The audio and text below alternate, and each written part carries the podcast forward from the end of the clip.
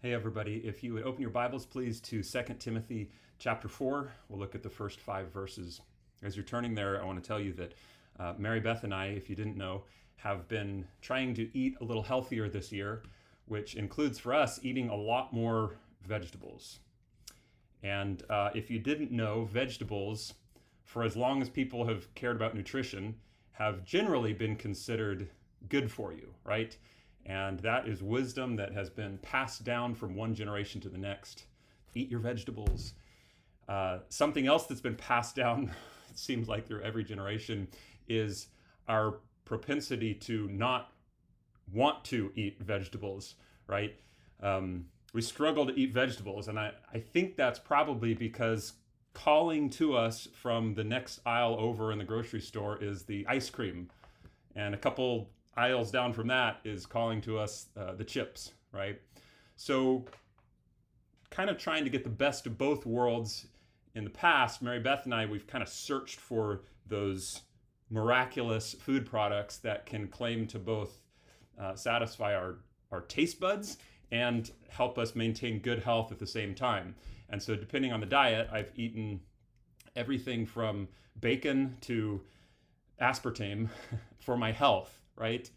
Uh, but when it comes right down to it, I don't think there's actually a way to cheat the system. I need to eat more vegetables, and that's what we're trying to do. We're doing it because we believe that long term it's better for our health. And not just for our health, but it's better for our enjoyment in life.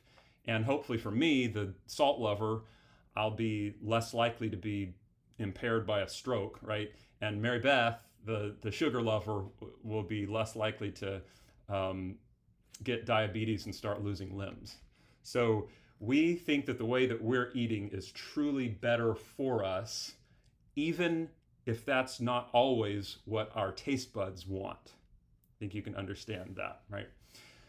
Um, by the way, I've learned recently that we can actually eat things that taste very good and are healthy at the same time. If you have a good recipe and if you season things well, then vegetables can actually be enjoyable, believe it or not, I've learned. And I didn't know it till very recently. But um, I'm enjoying vegetables much, much more than I ever have before. And I thank God for the variety of flavors that He provides to us from the ground. And I thank God for my wife, who is learning to feature those flavors in our meals. So um, let's jump in. Here we are nearing the end of our letter to Second Timothy, our letter of Second Timothy, and we're starting to talk um, still about this idea of passing along the sound doctrine or the healthy teaching of the Word of God. So let's read uh, chapter 4, starting in verse 1. Paul says, I charge you, Timothy, in the presence of God and of Christ Jesus, who is to judge the living and the dead, and by his appearing and his kingdom, preach the word. Be ready in season and out of season. Reprove, rebuke, and exhort with complete patience and teaching. For the time is coming will people will not have will not endure sound teaching, but will have itching ears. They will accumulate for themselves teachers to suit their own passions, and will turn away from listening to the truth and wander off into myths. As for you, always be sober minded, endure suffering, do the work of an evangelist, fulfill your ministry. So that starts with I charge you in the presence of God and of Christ Jesus, who is to judge the living and the dead, and by his appearing and by his kingdom. To charge somebody here is, is like he's, he's having Timothy to take an oath, or there's transferring power from one person to another. Paul, as we've said, is about to die. So this is kind of a changing of the guard, according to one commentator, Gordon Fee. And we know that Paul's ministry here is coming to an end, and Timothy is kind of being sworn in. So Paul says, I charge you in the presence of God and of Christ Jesus. Maybe you've seen somebody sworn into office uh, as they kind of place their hand on the Bible. That's supposed to be very meaningful, but anymore it just it's kind of a formality now. It feels like. But Paul says, in the presence of God and of Christ Jesus. So, Timothy, the, the sovereign God and his son, the king of the universe, is hearing this charge. We are in his presence. Your life is on display for God now to see. So this isn't just a formality. God is watching, God is hearing this. And not only are we in the presence of God and of King Jesus, but he will judge the living and the dead, or everyone he will judge. In 2 Corinthians, Paul says, We must all appear before the judgment seat of Christ so that each one may receive what is due for what he has done in the body, whether good or for evil. We will give an account to God who is present for our faithfulness to him in what he's charged us with. And if that bothers you, the idea of being judged as a Christian because you've been told, well, we'll only be judged solely on the righteousness of Christ, then let's talk. That's kind of a whole nother conversation, but seriously, I'd love to talk about that because that as well um, these things are both true.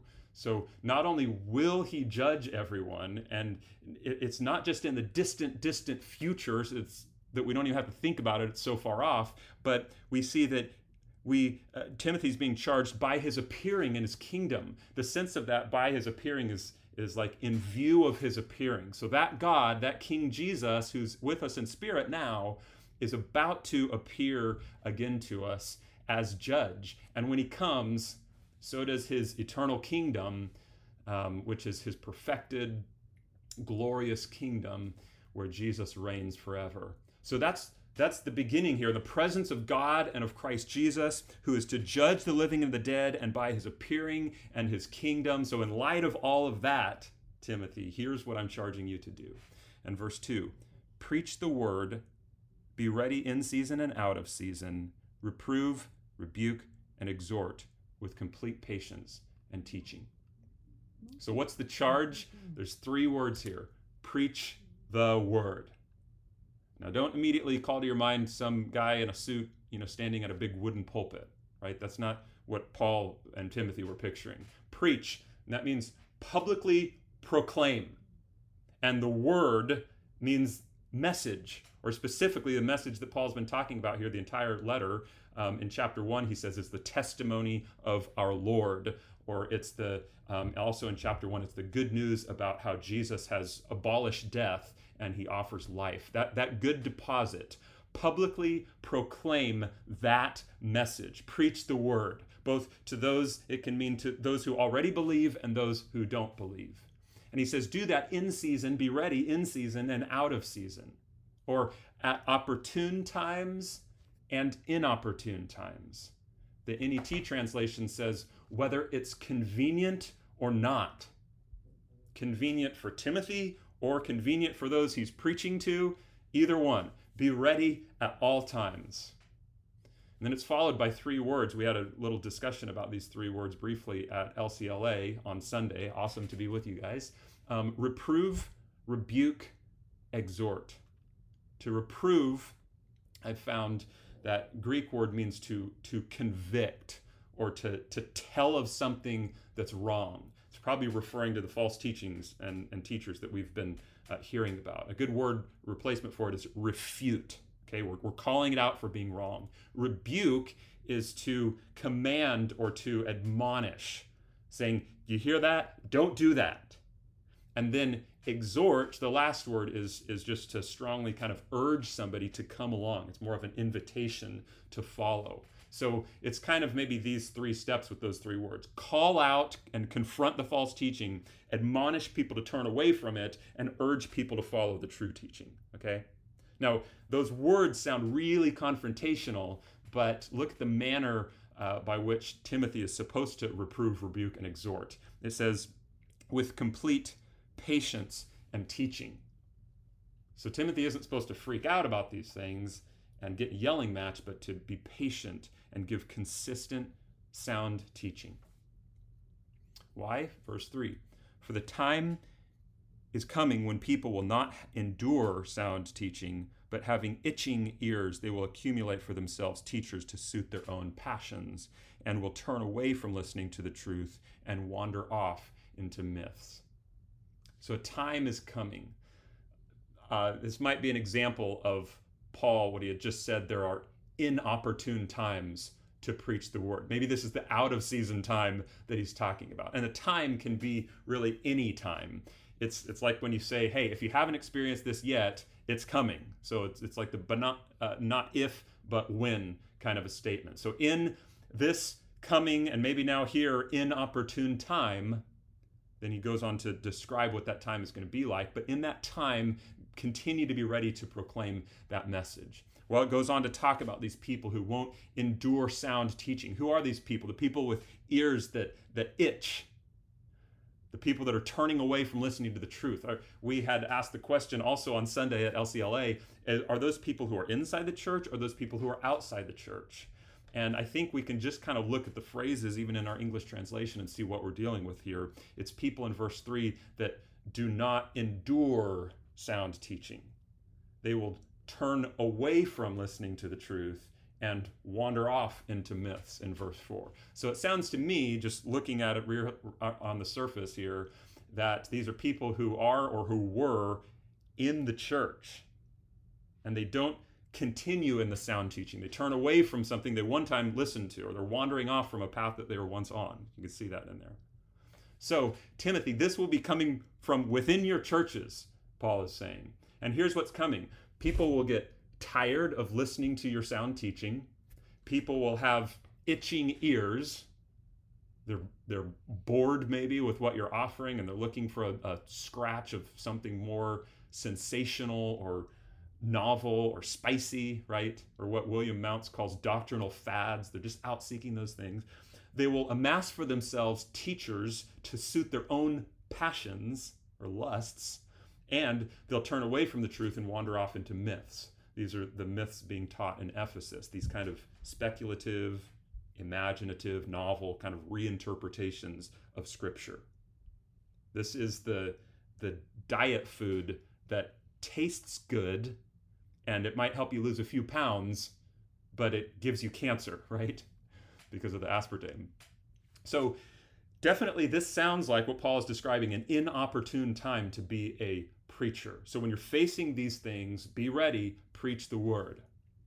And and he goes on to talk about what Timothy's supposed to do, even in light of these coming kind of exodus of people who are wandering away from the truth of his teaching. He says in verse 5 As for you, always be sober minded, endure suffering, do the work of an evangelist, fulfill your ministry. So, Timothy, be sober minded, think soundly about things, endure suffering.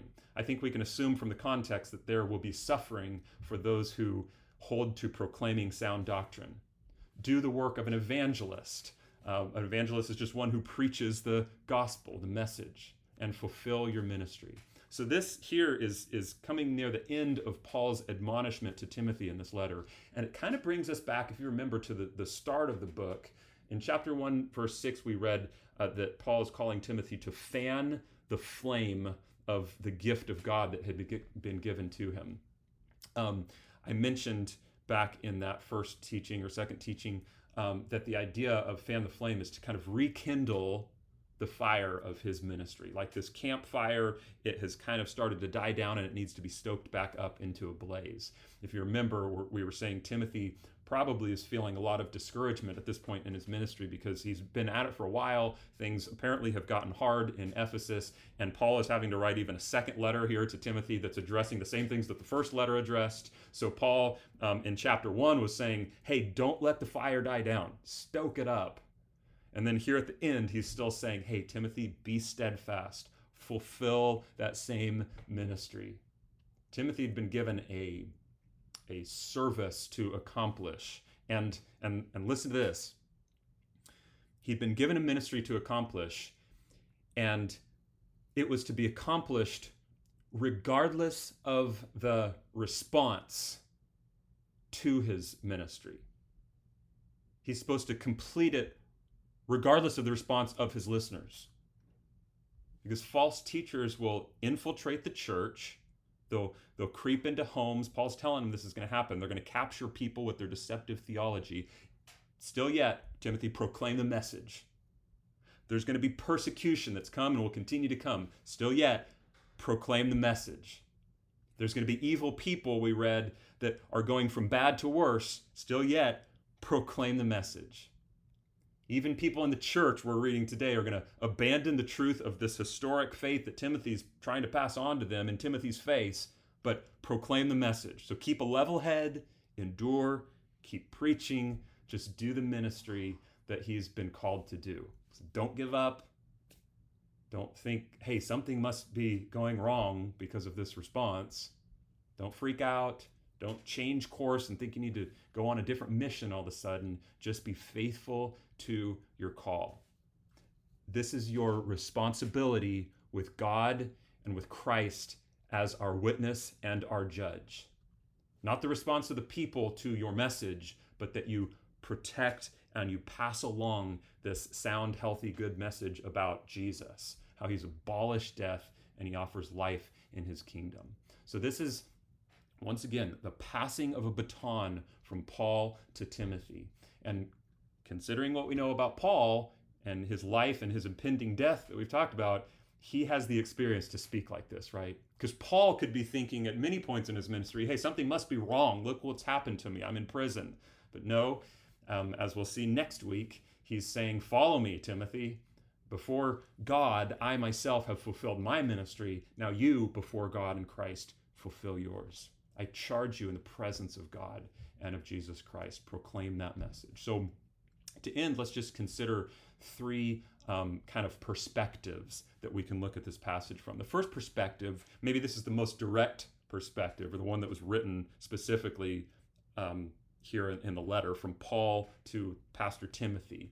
That perspective would tell us and tell preachers really to be ready at all times to proclaim the message.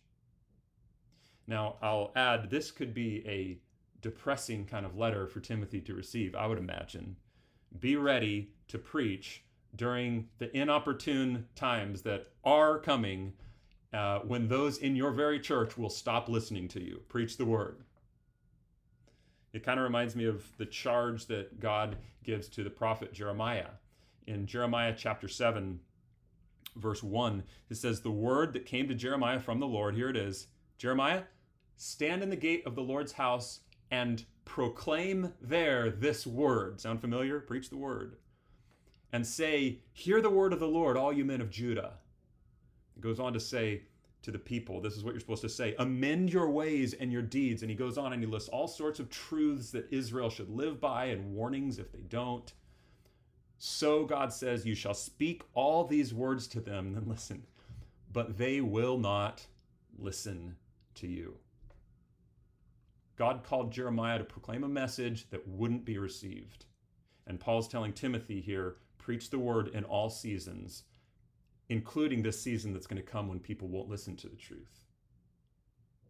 And I wonder if some of us might need to hear this perspective. Maybe we're not all preachers like Timothy, but we are all sowers of the word of God.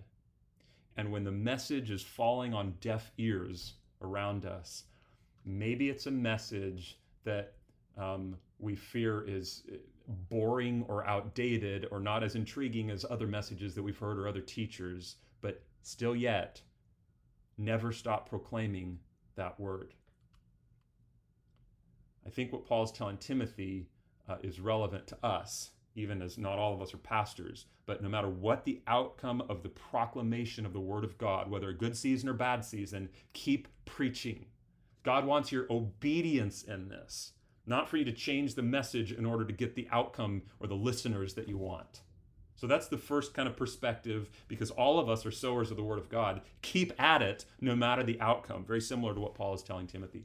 Second perspective is I would just ask you to consider the teachers of the word in your life and to extend to those teachers a lot of grace. Because listen, not only will they be, like James says in chapter 3 of James, they'll not only be judged with greater strictness, but they will likely come upon times like Timothy when people won't listen to them. And they will have to preach anyway, sometimes a message that just seems futile.